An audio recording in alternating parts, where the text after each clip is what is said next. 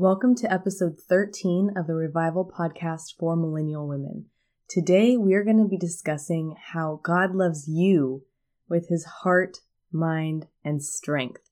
And this is at the tail end of a series where we've been talking about how we are called to love God with our heart, soul, mind, and strength.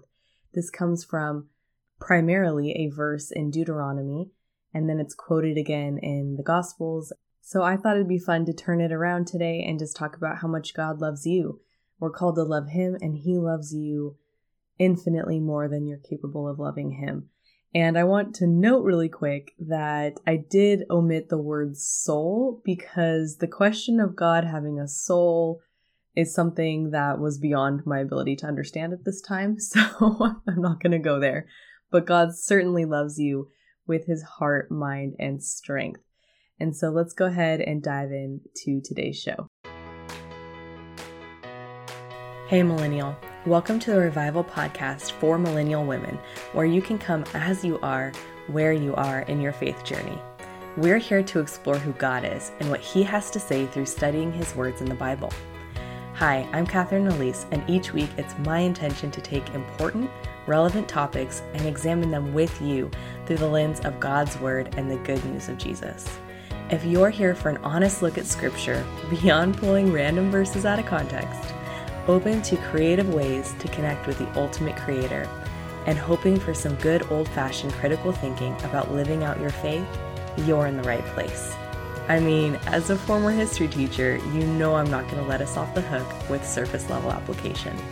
So grab a cup of coffee, put on your favorite sweats, and download that Bible app. Let's get started with today's topic. As always, I like to begin with a word of prayer. Lord, thank you so much that you meet with us. You see us where we're at. You love us with your heart. You love us with your mind. You love us with your strength. You love us so much more than we can possibly imagine or comprehend. And I thank you for that, Lord. And I pray that you would open up our minds and our ability to understand a little bit more of how much you love us. I pray that you would speak through me and that you would help me to further understand your love too. We love you, Lord. In Jesus' name, amen. Let's begin with God loving you with his heart. So, this is the first thing. God is love, and our ability to love comes from him. Our emotions come from God. And a lot of them, because of sin, have been kind of corrupted and don't look so great. But God's emotions towards you are pure and they're holy and they're perfect. And God loves you with his heart. Now, does God have a physical heart? Again, not going to go there, except to say that Jesus, who is the Son of God, certainly does have a heart in that he was physically human, totally, completely human. So he had a physical heart. But here I'm talking symbolically about God's emotions and feelings and how he feels towards you. And that is loving. So much more loving than you can possibly comprehend and grasp, more than I can comprehend and grasp. He bestows that love upon us as a gift. And there is nothing that can separate us from the love of God. Romans tells us that.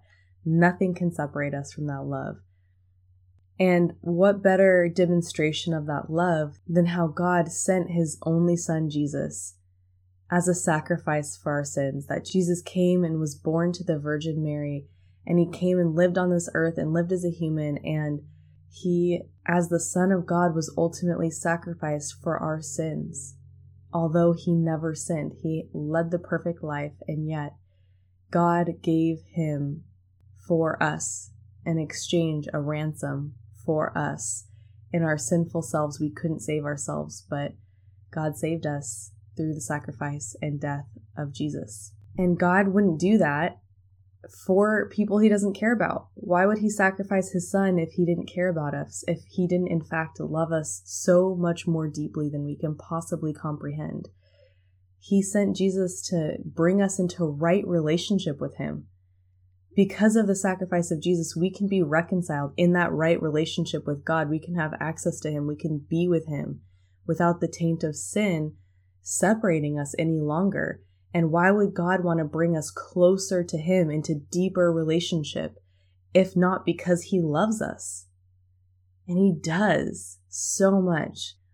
And I have a passage for this. It's from 1 John 4. It's a discussion about love and God and how we are to love others.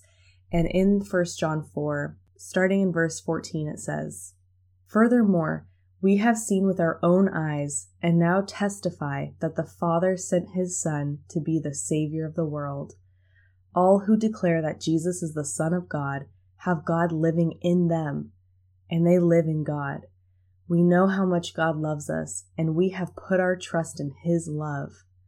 God is love, and all who live in love live in God, and God lives in them. And as we live in God, our love grows more perfect. So we will not be afraid on the day of judgment, but we can face Him with confidence because we live like Jesus here in this world. Such love has no fear because perfect love expels all fear. If we are afraid, it is for fear of punishment, and this shows that we have not fully experienced His perfect love. We love each other because He loved us first.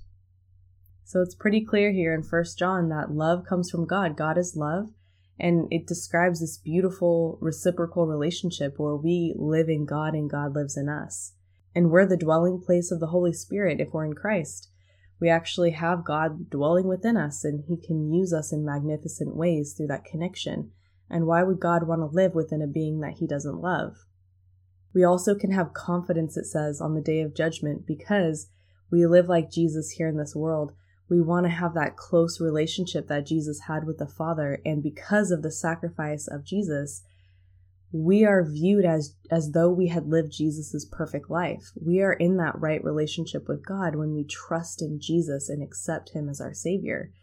And we can experience that perfect love that expels all that fear, that fear of punishment, that fear that we're not going to be able to be closely in relationship with God because of our past sins or what we've done or what's been done to us. None of that matters anymore because God's perfect love fills us up and pushes out that fear. Now, do we actually feel like that all the time? Of course not. There's lots of times when I feel like I'm not good enough and I'm too sinful and God would never want to choose me. But the reality of the situation here is that God has chosen you. You accept Jesus because God has chosen you and He loves you and He wants you to be with Him so much. Any love we have for other people the source is God. God gave us that love in the first place. God shows us so much affection, so much love, and He so deeply desires a meaningful relationship with you. And so, in times when we don't want to spend relationship with God, which honestly has been a struggle for me recently, when I kind of think to myself, oh, I can, you know, go a couple days without spending time with Him, without reading His Word, with minimal prayer, I don't know if I want to do that kind of thing. Ah, I got these other things I want to do instead. It's not like God's sitting there angry with me. I am his daughter, and he sees me through the lens of love and of grace and through the lens of what his son has done for me because I have been bought by the blood of Jesus. God pursues me. He loves me with his emotions and his heart. He wants that relationship with me. And when I choose to step back into that with Him, it's beautiful. He doesn't come at me with condemnation, He comes at me with grace because of Jesus. I don't have to live in fear of how He's going to receive me. I know how God's going to receive me. It's with love. Sometimes there's correction in there too. And it's out of God's love for me, and it's out of His want that I will be refined and made new. Number two, God loves you with his mind. And by that, I'm talking about how God thinks of you. His thoughts for you are loving thoughts. And he thinks about you. Isn't that incredible? God has thoughts for you. You're not some insignificant little creature that he doesn't think about and doesn't care about and whatever. He's just kind of, you know, indifferent to you. That's that's not how God thinks of you. God actually has thoughts for you and his thoughts for you are so loving and you are so significant to him. God finds you worthwhile of having thoughts about. That's incredible. Some encouragement for this is from Psalm 144. This is a psalm written by King David, who is the king of Israel. Verse 1 Praise the Lord, who is my rock. He trains my hands for war and gives my fingers skill for battle. He is my loving ally and my fortress, my tower of safety, my rescuer. He is my shield, and I take refuge in him. He makes the nations submit to me. O Lord, what are human beings that you should notice them? Mere mortals that you should think about them.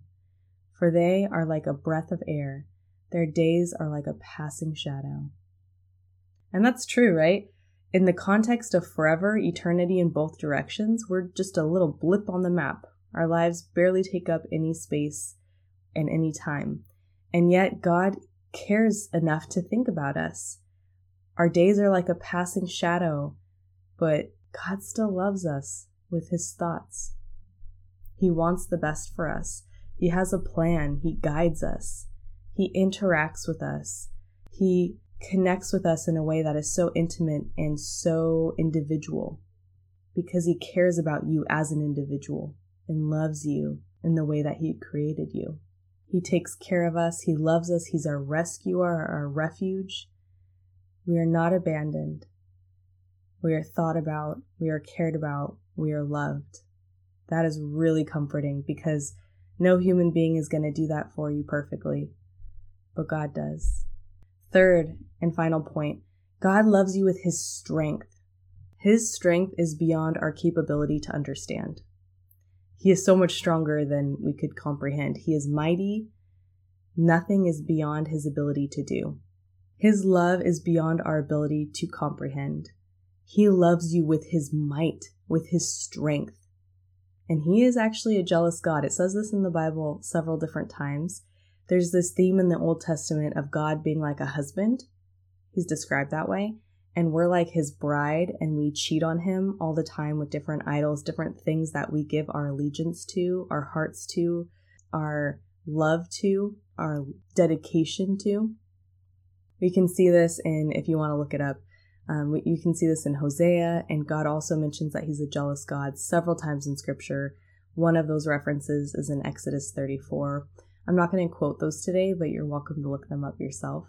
But what I want to get at is that God wants your full attention and your your love and your allegiance and your dedication because he knows that when you set those things on him instead of on different idols and distractions, that is the way that you were designed to live. And he wants that relationship with you, that deep intimacy that you can't get anywhere else. Everything else is going to disappoint you, but he won't because he's strong and he loves you with his mighty strength and he's jealous for your heart. Not with human jealousy. Human jealousy is usually a bad thing, right? It's usually a very ugly thing. But God wants your full attention and is jealous for you in that way, in that loving way that he fully cares so much about you and your heart. And he knows what's best for you more than anyone else could possibly, including you. He's strongly passionate about us.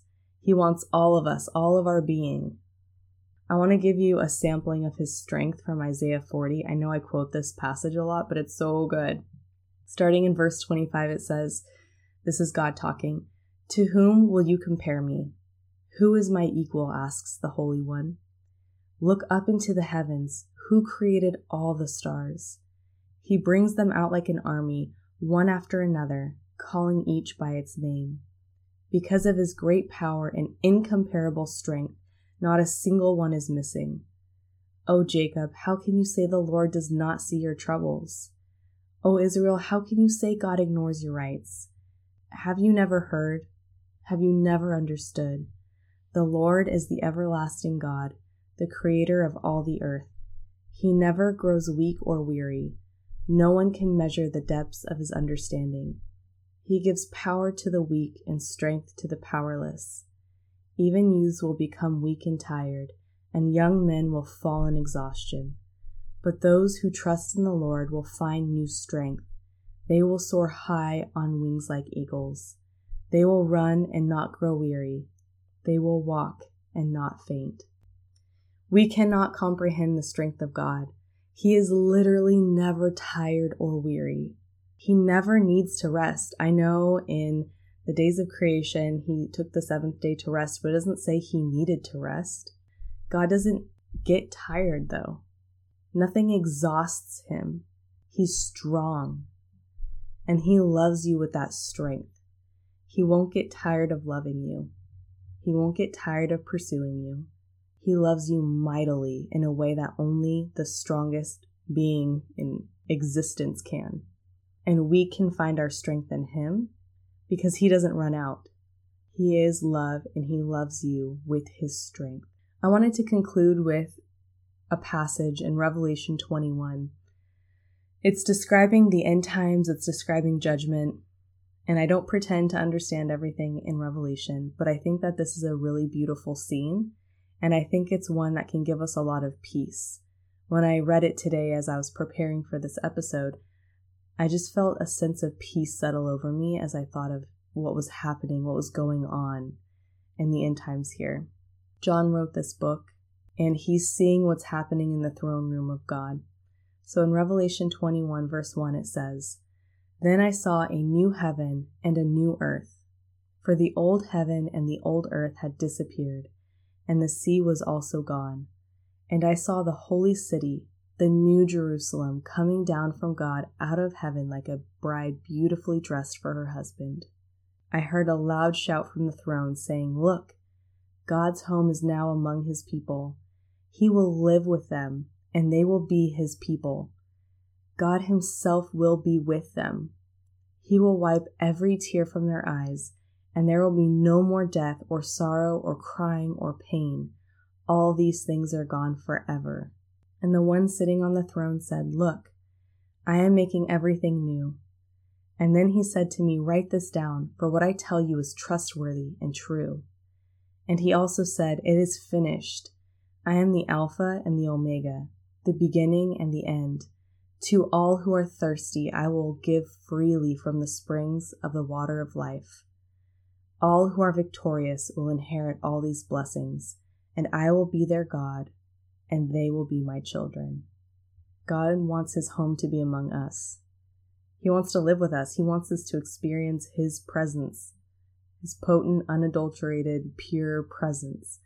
And one day he's going to use his beauty and his strength and his perfection to wipe away the tears from our eyes with tenderness, and there won't be death and sorrow and pain anymore. We will be in perfect communion with him, in perfect relationship and we will get to see His love on such a deeper level than we experience even now. God is mighty and strong, yet so tender for us, and so happy to be among His people forever. What a beautiful God we serve.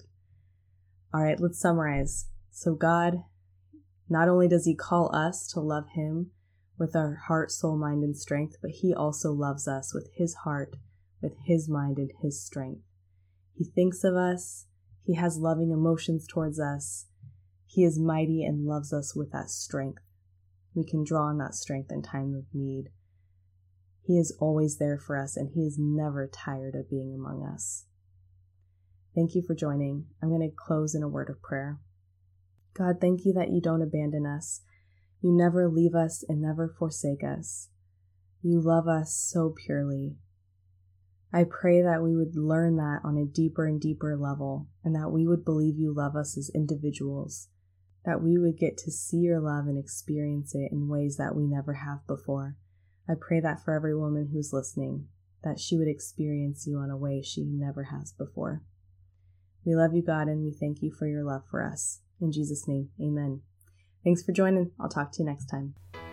Thank you for tuning in for another episode of the Revival Podcast for Millennial Women.